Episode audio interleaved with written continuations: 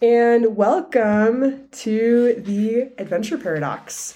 I'm Cat Caldwell Myers. This is my husband, George Myers. This podcast was formerly Horses, Mountains, and Dogs, but we are in transition. What do you think about that, y'all? Transition is good. Transition can be tough. I, you know, I think transition is one of those words a little bit like recovery, where people hear it and they're sort of triggered. What do you think, Ben? Yeah, I think change is always hard, can be threatening. Mm-hmm. Um, like things, maybe the way they are. Sure. If you're in a place where you're a decent place, if things are tough, it's hard. Maybe transition's good then. See it with some hope. You know, we've been here in the mountains at a recovery conference. We're actually in a hotel room right now, for those who are wondering. And we've been out of the Dream Horse trailer for nine nights. Yes. It's been good. It has been good. It's interesting when you actually move into your dream. Of course, there are going to be things about it that you didn't know would be like that, and whether you call them a nightmare or how you want to think about them. The truth is, it's not all bunnies and lambs. It's not all unicorns and rainbows, right? There are storms. There's rain. There's pain. There's uh, sickness. There's tiredness. There's just the challenge of daily life. And it's been very interesting living in a trailer. One of the biggest challenges is not having a way to do laundry. Wouldn't you say? Oh, yeah. Mm-hmm. So when we... the accumulation of dirty clothes when you're... Uh... Yeah, if you're in a hot place, humid, you know, and you're dusty, doing chores dirty, and you're barn. generating lots of dirty laundry. Oh my gosh, we were so dirty. When we got here, we probably had ten loads of laundry to do. Sure. After living Easy. in the trailer, what, twelve days? And we're four, right? Family of four, so. With a cat and a dog. And I'll tell you, their uh, their blankets, they smelled like a barn, for sure. They smelled like a barn. And I love a barn. I love that smell. But when you come back into society, there is some... recovery that is necessary, you know, to clean yourself up to be presentable. And, you know, I just wanted to talk about recovery on a on a sort of high level. What what is recovery? A lot of people ask. And I feel like all of us are in recovery from something. You know, the first time I really learned about the term recovery was when I was uh, becoming a spin instructor and doing a lot of spin biking. Mm-hmm. And they talked about having, mm-hmm. yeah, having a recovery day. And I was like, well, what's a recovery day? And a recovery day is really a day where you don't exercise. You don't spin. You might take a walk, but you don't get that lactic acid going in your muscles. And why is that important? Well, it's the same thing when we're training animals, because if you're jumping your horse all the time, they're going to end up getting injured. And that's true mm-hmm. with humans too. Like, we need a rest day. We need recovery just in our physical bodies, right? What was the first time you heard of recovery, baby? Yeah, it was interesting. I just came to me uh, was when,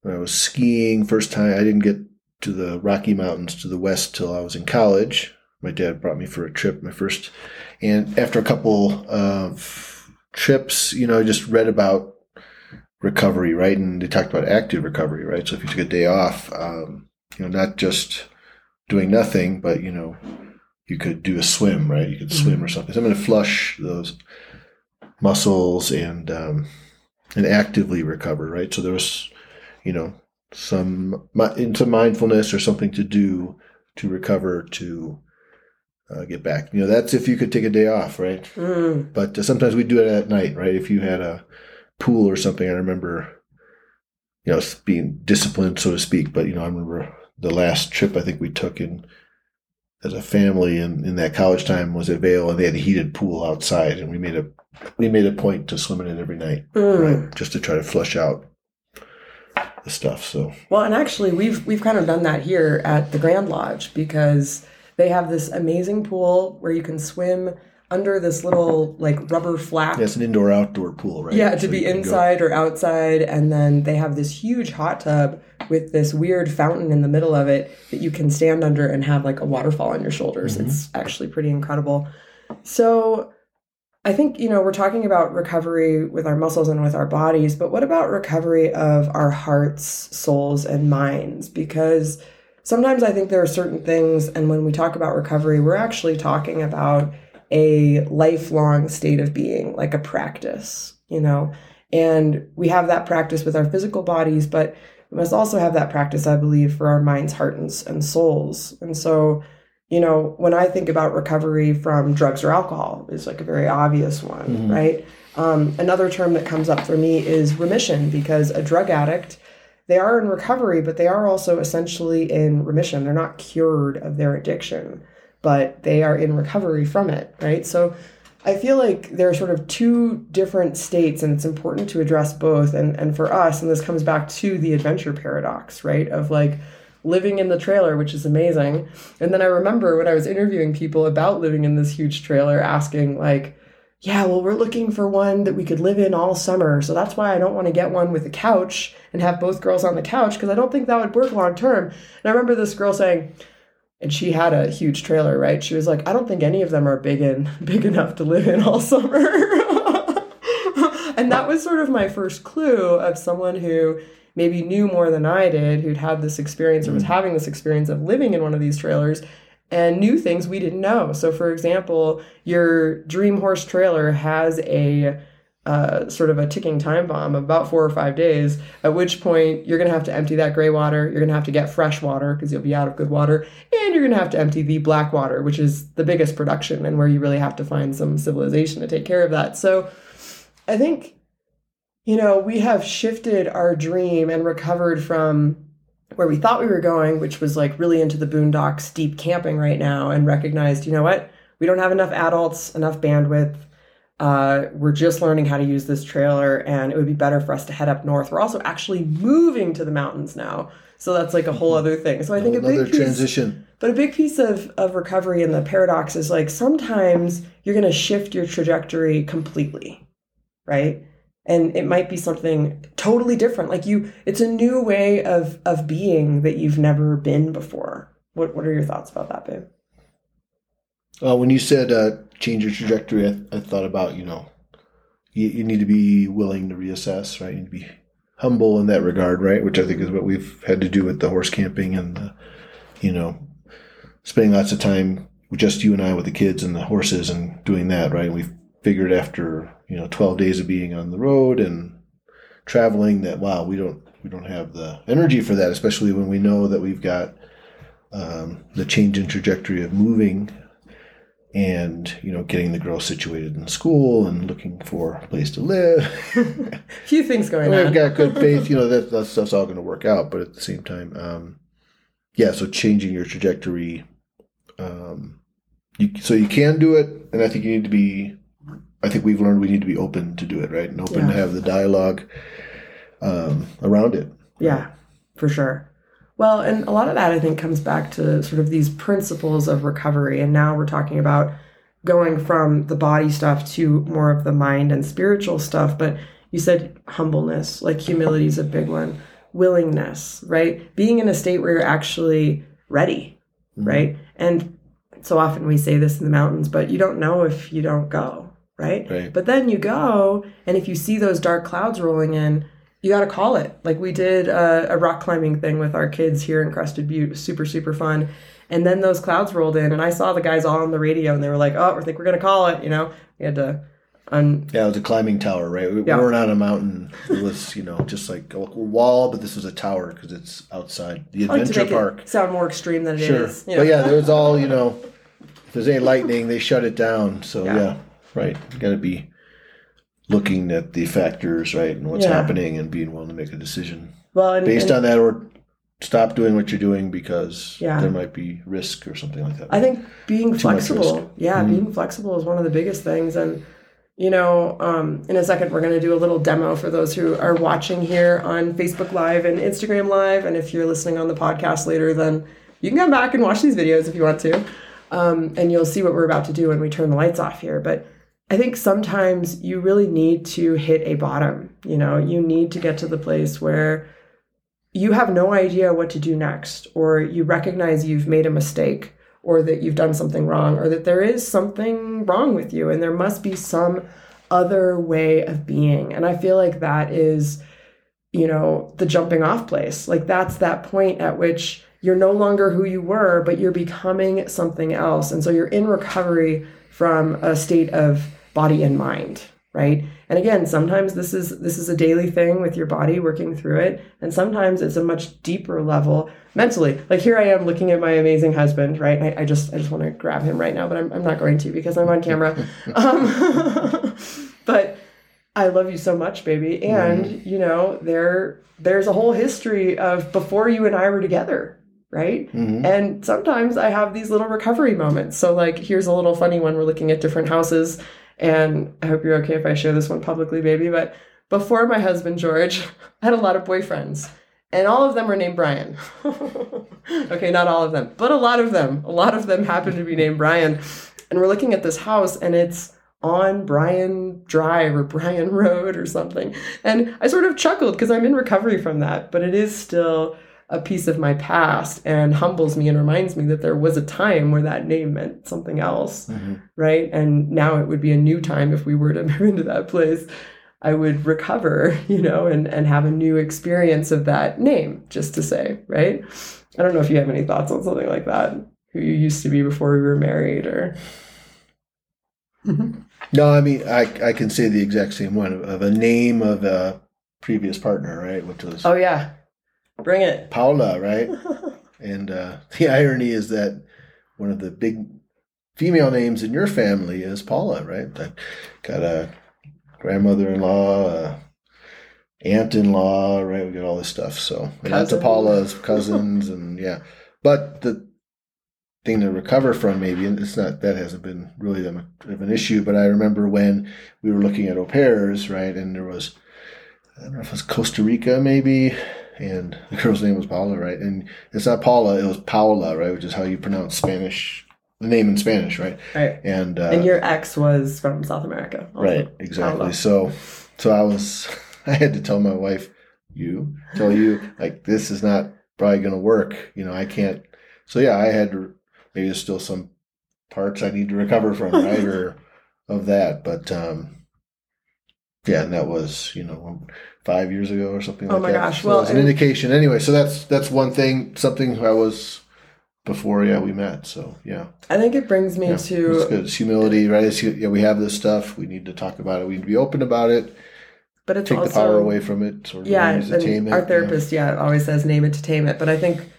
one of the most powerful recovery principles for me is to be honest, rigorously honest, right? Mm-hmm. And one thing to think about with that is, like, if being honest causes more harm, right, then we don't do that. So, like, we did not volunteer to this gal that, uh, you know, she reminded George too much of his ex and it would be too weird to have her live in our house.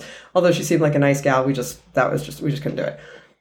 But she came to us and said, you know, I really felt this deep connection. I really want to understand why you're the only family. And we then did tell her, and we told her, you know, in an email, this is very awkward, but here it is, yeah. you know? Mm. And so I, I think... no fault of yours. Yeah, yeah I think it's it's one thing to be honest, and it's another thing to be considerate or to use, um, what's the word I'm looking for? Uh, it's, it's not, it's um, discretion. Mm-hmm.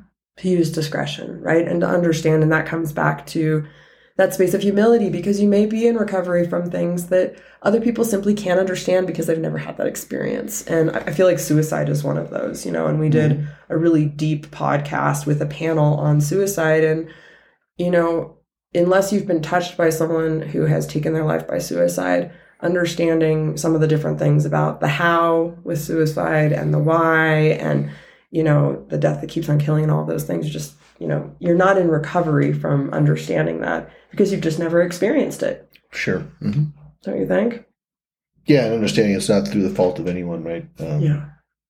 Yeah. For my dad took his life, you know, I, I didn't have anyone really close to me um, die by suicide. Right. So for me, that was like, wow, that was floored me. Right. And gave me a lot of compassion for, you know, um, people like that, right? Because I may have talked, you know, crassly about that or, you know, said mm-hmm. things offhand that I might have hurt other people or... Right. Because I remember having that situation being in a, like at a party and one of my coworkers' husbands was very crass with, you know, oh, I was so angry I was late because, you know, someone jumped in front of the train, right? Oh. You know, something like that. I remember that. Oh, my gosh. Yeah, so it's just, you know, it's... um I guess it's compassion and it's kindness and um, yeah, humility, right? Because you're you're um, know that words can hurt, right? And all that. Yeah. It's a sensitivity, right, that you develop when you go through these things, right? Yeah, I think. Yeah, and an understanding. I think mm-hmm. that's one of the big things is, excuse me, an understanding and working through and communicating and having the conversation. And sometimes understanding comes from not understanding, right? Like you have to be in that space first um, to be able to come back to the table and talk about, well, this is my experience, you know, if someone even wants to know, because some people might not want to know. So speaking of, I'm feeling a little bit of a cough tickle coming on. So I think that maybe we're going to take that as our sign to call it. What do you think, babe? Sure. I think, yeah, it's a good idea. If you're, yeah, her cough's been getting better. But it's, uh, and our daughter had got a little bit of it last night, and hopefully she's going to be better. But, uh, yeah, it's been good. This has been a nice period of nine nights away, not sleeping in the trailer, right, and having a little more comfort for me, right? I'm very especially sensitive to heat and humidity especially, so my gosh. It's been something. It's Kentucky just, yeah, just, in July. Don't yeah, know if we'll do that again. Kentucky, Southern Illinois, Indiana, Kansas. Yeah, great places. Um, but, uh, challenging in the middle of summer. Do we want to do this in the dark thing, or do we want to just call it? We can do that, yeah. Okay, you turn the lights out. So um, we're going to turn the lights out. And speaking of Kentucky, we were there for a model horse show. Um, and if you are watching on Instagram, you'll see I'm holding this model horse, and when George turns the lights out, you're going to see that although it looks like a paint horse, it's actually a glow-in-the-dark horse. So my nails also glow in the dark, by the way. You can see when we're over here what that looks like. See these nails glowing? Isn't that fun? But if you look closely at this horse, what you can see, and my girls have named him Ghost of the Town, is that he has all of these little um, witches and skulls, and there's a pirate ship there you can see on there. And so the thing is, the gold is often in the dark, right? Like we have to work through those really difficult things to be able to find the light and recover from them.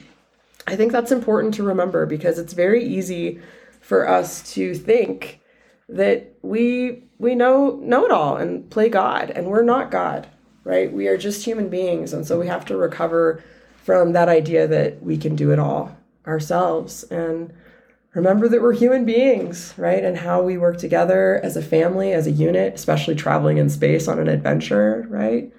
Anything you want to add, babe? Oh, look, your sister's here. We can wave at her. Hello. Hey. Thanks for joining us. I think, no, I think that's good. Yeah.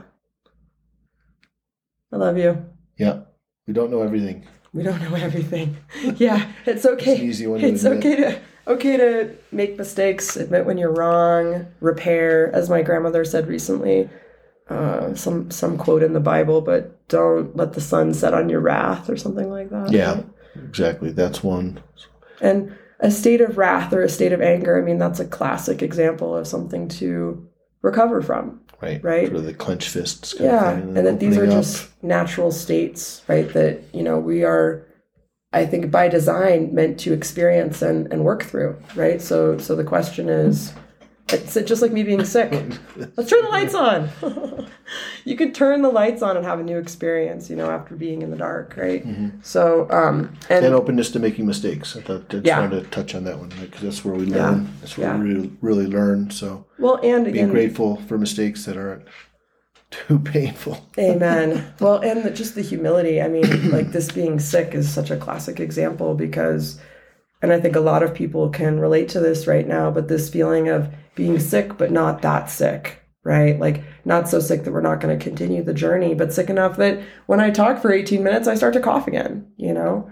Um, so yeah, I think all of that plays into these ideas of recovery and repair and um, yeah, this incredible life we get to live, mm-hmm. baby. All right. Thank you guys Thankful. so much for joining us. Thank you. Have a beautiful day and uh, work recovery into your day. That's right.